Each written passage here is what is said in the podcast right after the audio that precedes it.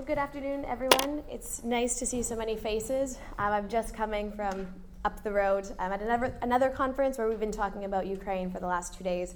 So my head is sort of everywhere. Um, but what I noticed at the conference that I just came from, um, and uh, something that actually um, I guess think Brooks did a fantastic job you know, in his talk was sort of the idea that Ukrainians are missing from this conversation. And I'm going to do right now a little bit of what Luke just did is kind of push back against my disciplines uh, and question where the voices of Ukrainians are in these conversations, and especially within political science and international relations, but also within many of these policy circles and media accounts. Uh, the absence of Ukrainians uh, is, I mean, very clear, at least uh, for me as a member of the diaspora and as someone who's been working on Ukraine for the last 10 years. Um, I've spent a great deal of my life in the country, and so for me, um, elevating the voices of Ukrainians uh, is very important. And I'm really glad to see not only many individuals on the program today, but many Ukrainians and some of my own collaborators in the audience, because I think that these voices are really important and something that we really need to listen to whenever we are talking about peace in any capacity, sustainable, even in a temporary sense, but especially in the country going forward. The reason that I say this is because these are the images that have been dominating uh, you know, much of our media uh, since the 24th of February, uh, 2022. Uh, this is a map that was from the 24th of February, and as you can see, uh, Russia invaded Ukraine in many directions. Uh, images associated with this have really been dominant in our media. Um, but they have changed over time. Um, and here's a map. This is from uh, mid March, so it's not necessarily the most accurate one, but it shows that we have seen you know, developments over uh, throughout the country in the last year and a bit. Um, but still, we are still thinking about Ukraine, you know, kind of through this lens. Many of us in this audience probably now know a lot more about Ukraine, including at the regional level. Um, you know probably where Kharkiv is, maybe Kherson, Mariupol, etc. Uh, from these maps that we're seeing in the news. We're also seeing uh, many of these images, um, many of which um, Brooks just painted for us, right? These women and children, these elderly people um, fleeing the country um, on foot, um, by bus. Um, many of them in buildings that have been attacked. you know, they have been these, these have been very much the images of what we've seen of, of Ukraine in the last year. But also, there have been other discussions um, dominating social media, especially Instagram and Twitter, um, due to Ukrainians' uh, creativity in using social media for their cause. Uh, we've seen some of these images, we've seen memes, um, in particular this one with the tractor and the tank, um, as well as just cities being liberated, like Kherson, and the, the nationalist expressions um, when you know, these, these, cities have been liberated, when these people are able to take back and move back uh, to their cities and homes. But with this, we don't really know much about what Ukrainians think or what they're experiencing amidst the war, except for the accounts of individuals as they're leaving. But we can't, and as political scientists, we have there is significant difficulties in trying to research the country while the war is ongoing. However, it is so important for us to know what they think um, in order for us to address or to help Ukraine in any capacity. So, for this reason, um, last year in February, I received a John Fell Fund uh, research grant from the university for a completely different project in Ukraine. I had the funds and believed it was no longer ethical to do the research that I had done. Uh, and so, what I did is I contacted a think tank in Ukraine who I was previously in touch with, and I asked them what they thought was the most necessary for Oxford researchers to do at that time. For them, there was no public opinion polling happening in the country, and they believed it was really important to for us to know how Ukrainians saw the war, but saw themselves, and especially the foreign policy ambitions of the people. So, with this, um, uh, uh, well, I'll get back to that in a second. Um, a scholar of mine, or a colleague of mine, the DPIR, decided to run a public opinion survey.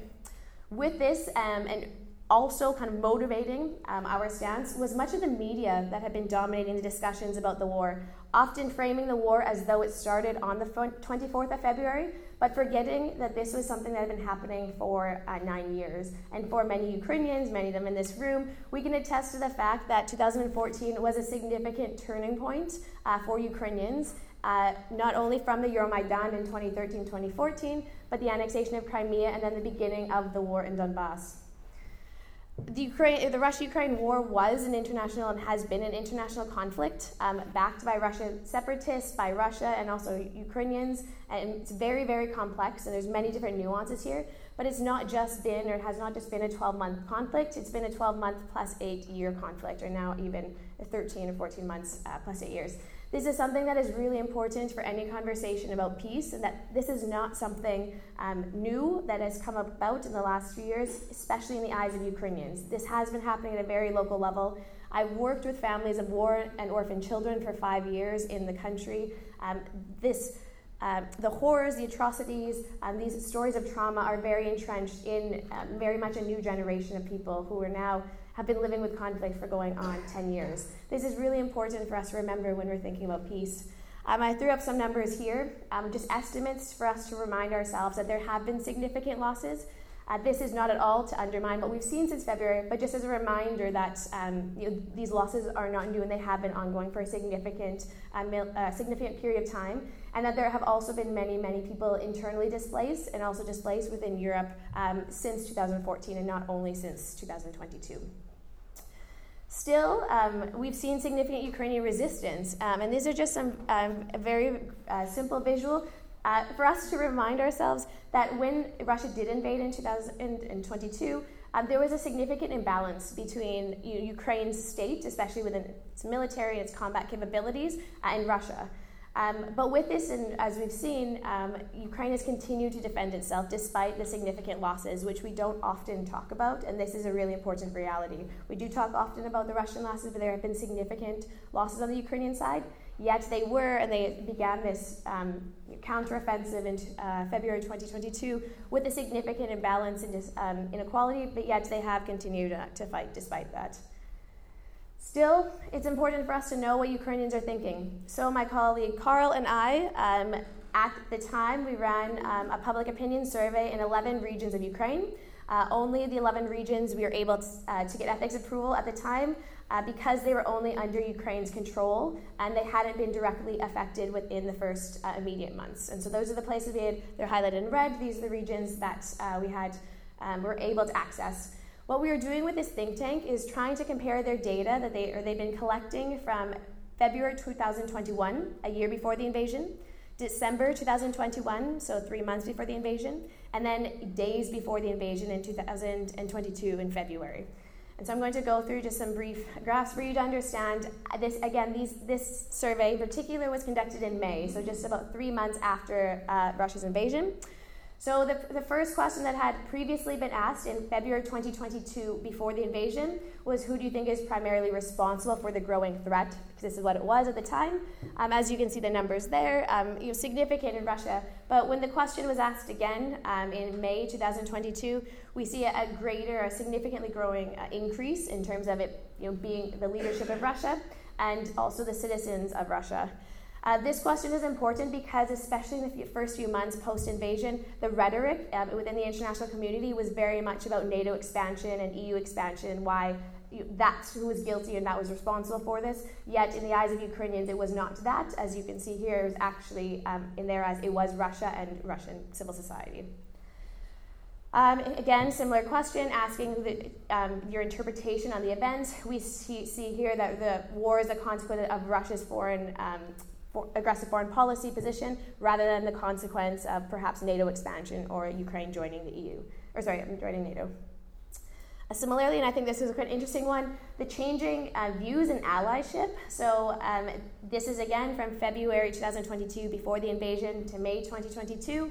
We see significant growing support for uh, the UK, the US, uh, yeah, the UK, the US, and um, Poland Again, this is not particularly surprising. Um, Poland is a very obvious reason, um, and the help that they have given sub- so substantially. The US being a significant ally, but at this time, um, Boris Johnson had been the first prime minister to visit Ukraine since the invasion, and so uh, we can't really deduce whether this was actually how uh, Ukrainians felt or because Boris Johnson had been um, so active in the news and he had been that first um, Western leader there in any case, it is interesting to see such significant uh, growing support. And if we were, and I will be running this survey again uh, in May, um, and we'll see what's been happening in the, the, the last year.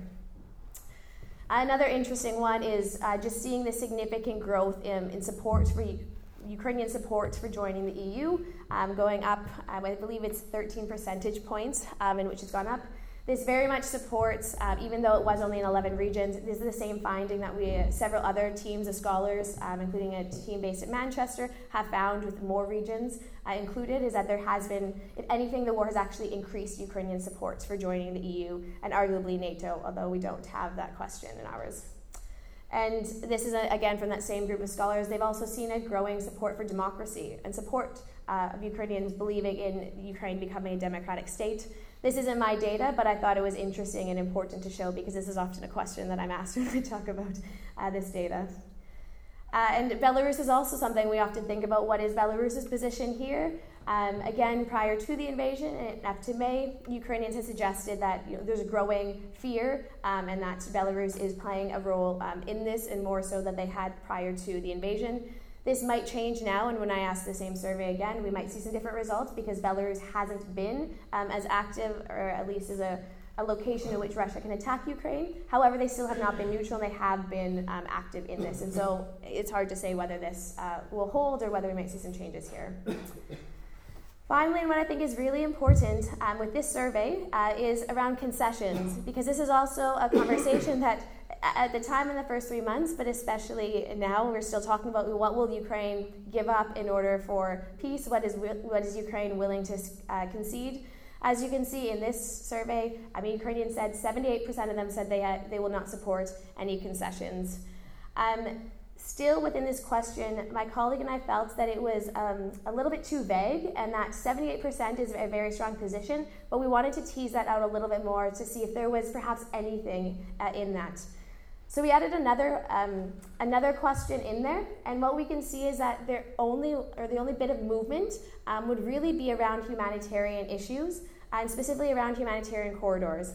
If you remember back in May and April uh, 2022, uh, we saw a significant number of attacks on humanitarian corridors as Ukrainians were being evacuated. So this does align with what was happening on the ground, and I'm sure Brooks could attest to that. Um, you know, there was significant fear, and I do believe that this is where um, Ukrainians' position came from. Nevertheless, um, you know, this really prompted us to think about um, what else is important to Ukrainians. Because if we're going to talk about concession, we also need to know what and how they feel about their country, their political autonomy, um, especially their territorial integrity. So this led to a second, um, ex- a second conjoint survey experiment led by, again, my colleague and also another colleague at Nuffield. I'm only going to go into this very briefly, but really the message um, that I want to take away is in the next slide. As you can see, we were able to add some additional regions, um, and again, these are only regions that individuals um, had not, or that were under Ukrainian control, and they, we only surveyed individuals who had not fled or left their homes since uh, Russia's invasion. Um, this is sort of an understanding of that's how we chose our sample. Um, any of these regions, um, these are sort of the initial where the initial attacks were.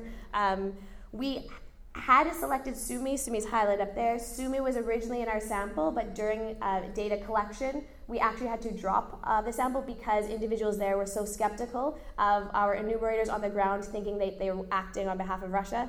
So, if anything, this, amongst many stories, just articulates the challenges of any research being conducted in Ukraine at this time, not even speaking about the ethics and potential re traumatization that come with conducting research.